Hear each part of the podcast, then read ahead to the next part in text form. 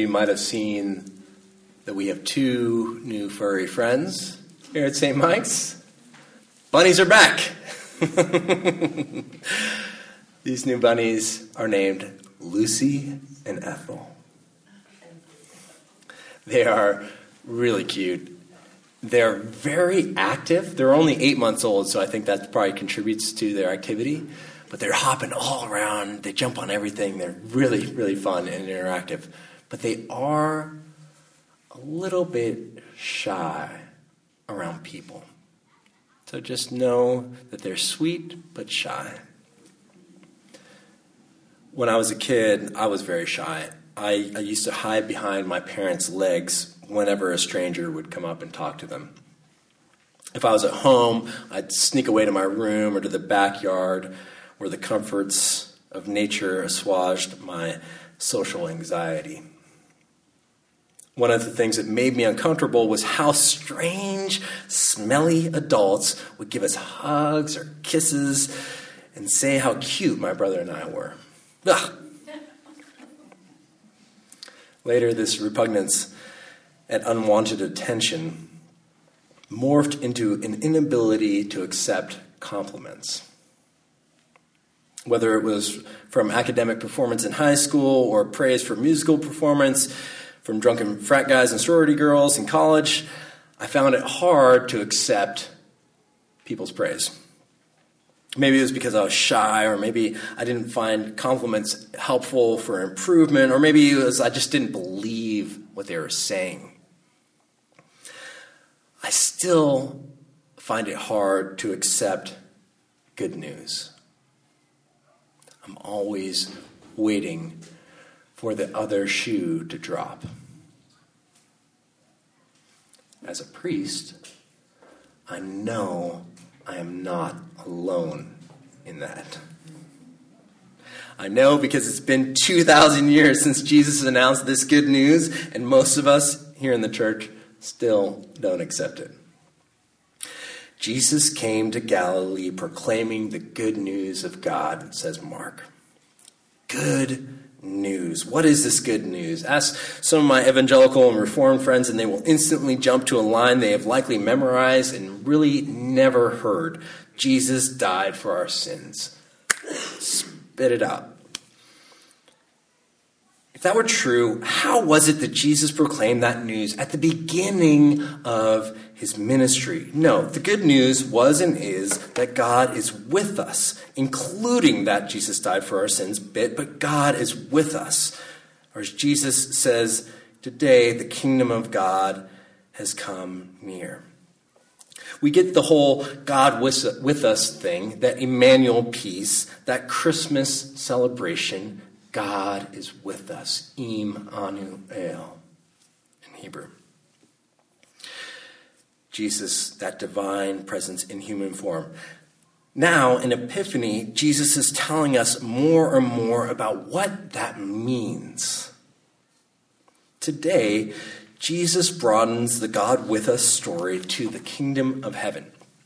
Theologian and Old Testament scholar Rolf Jacobson says that the kingdom of God is where the will of God has taken hold.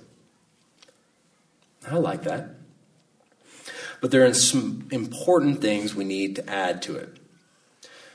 So, Mark is writing about the kingdom of heaven in stark contrast with the kingdoms of man. And here I'm using the word man to specifically highlight the kingdoms that have been planned, executed, and dominated by male human beings over the course of history. Shout out to the women's marches again. so great to see some change to feel the potential for change. The kingdom of heaven in Mark is in stark contrast to unjust kingdoms that deny or contort the truth, kingdoms that are self seeking. We don't know any of those, do we? In Jesus' time, the Roman Empire was certainly a great example during the Great Jewish Revolt against Roman rule in, 60, in 66 to 70 of the Common Era, an estimated 1 million Jews were killed, Judeans. 1 million. The power of empire, to say nothing of Nero feeding Christians to wild animals or using their burning bodies to light Rome at night. The power of emperor, empire. Jesus is saying that the kingdom of God is not like that. The kingdom of God is not imperialistic. It's more like the UN, something that everybody joins. Rather than being a kingdom of domination, the kingdom of God is one of invitation. That is precisely what we see here in the gospel today. Jesus invites others to part- participate in God's kingdom. So in John's gospel, Jesus does everything and witnesses marvel, right? We kind of we've seen that periodically in the last couple weeks. But in Mark's gospel, Jesus is inviting people to help out, to be part of it. Saying the kingdom is about living into a shared experience, living into our interdependence. This week, I, listened to this podcast on biomimicry. I was talking about how um, in Japan, when they started developing the, the bullet trains, the Shinkansen, uh, they were at first they were really, really noisy, just unbearably noisy and they couldn't figure out what to do. Fortunately, they had an engineer who was also a birder. And he looked at the feathers of owls and used the design of how the feathers and, and the wings of owls work to be flightless, uh, to be silent at night, and used that to form the edges of it. And they looked at the kingfisher, you know, the fish that, that hover and come down and fish, uh, uh, and designed the, the very front of the bullet train with that shape, with the kingfisher shape. It's incredible.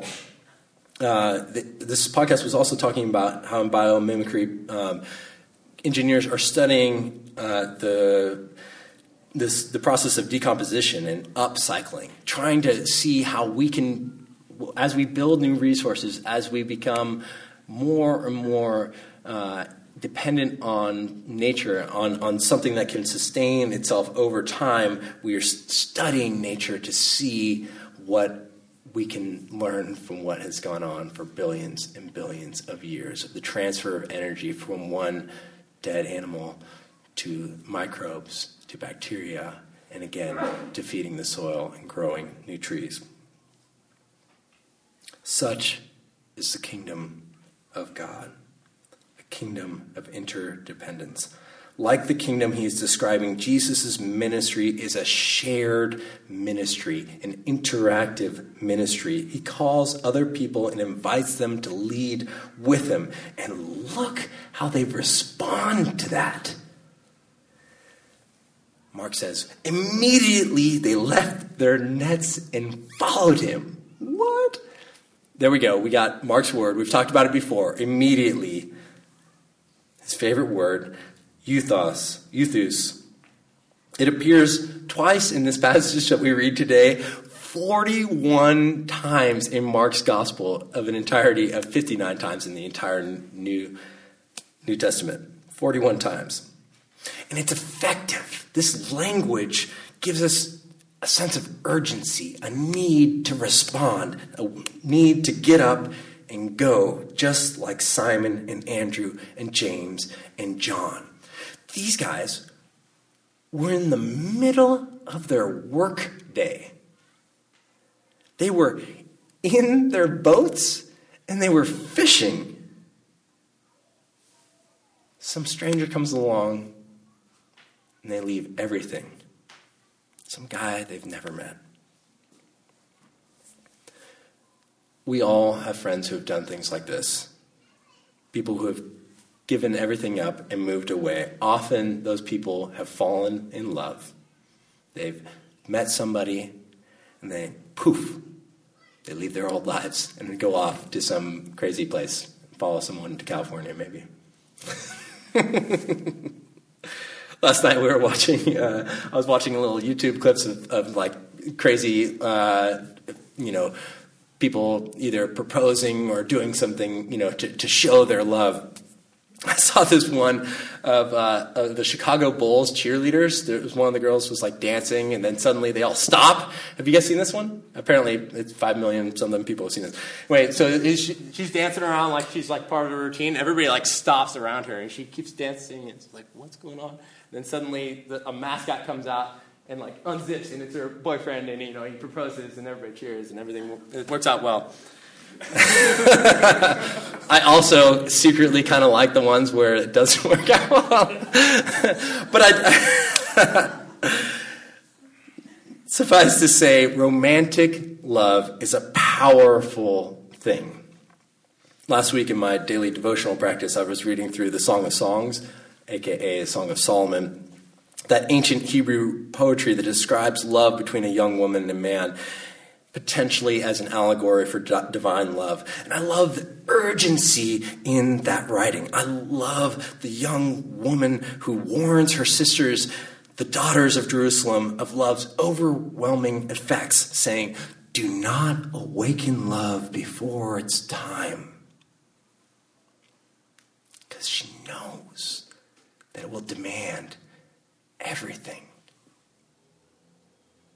In a slightly more contemporary reference that I've used before.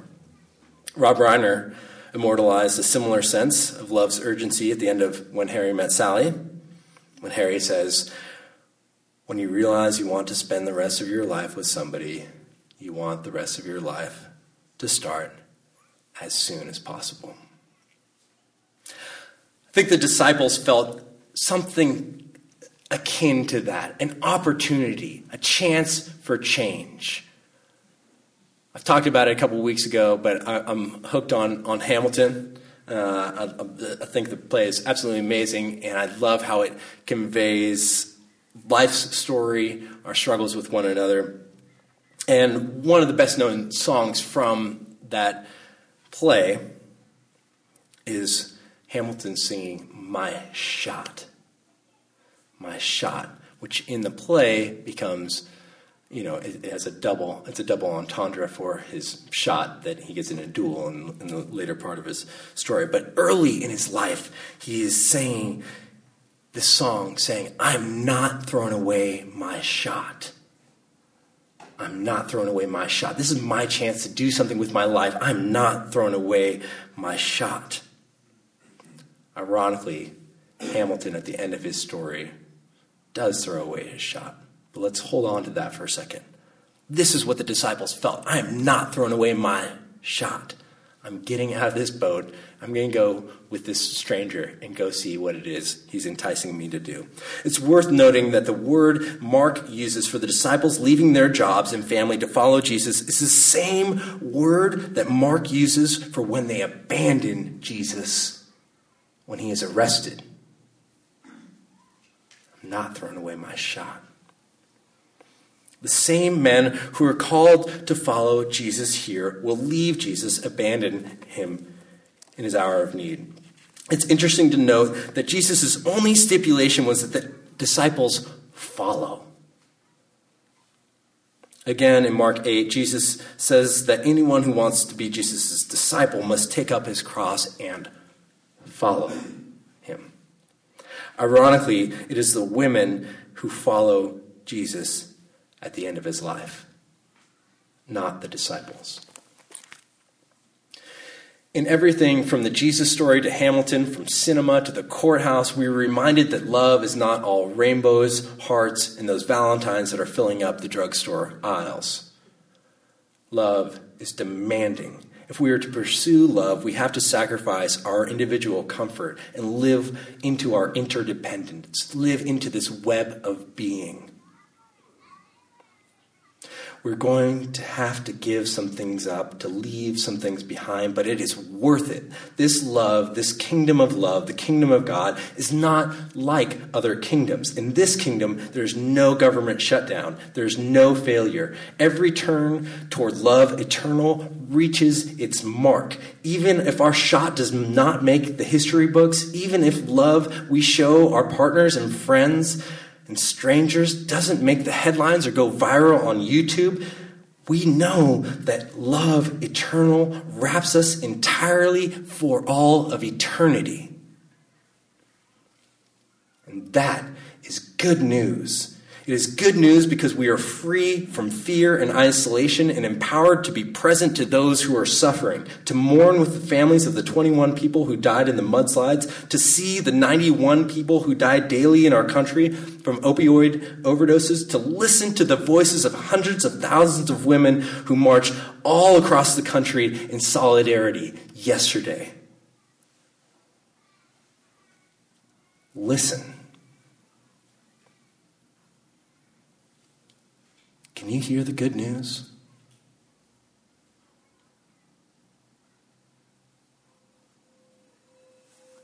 Amen.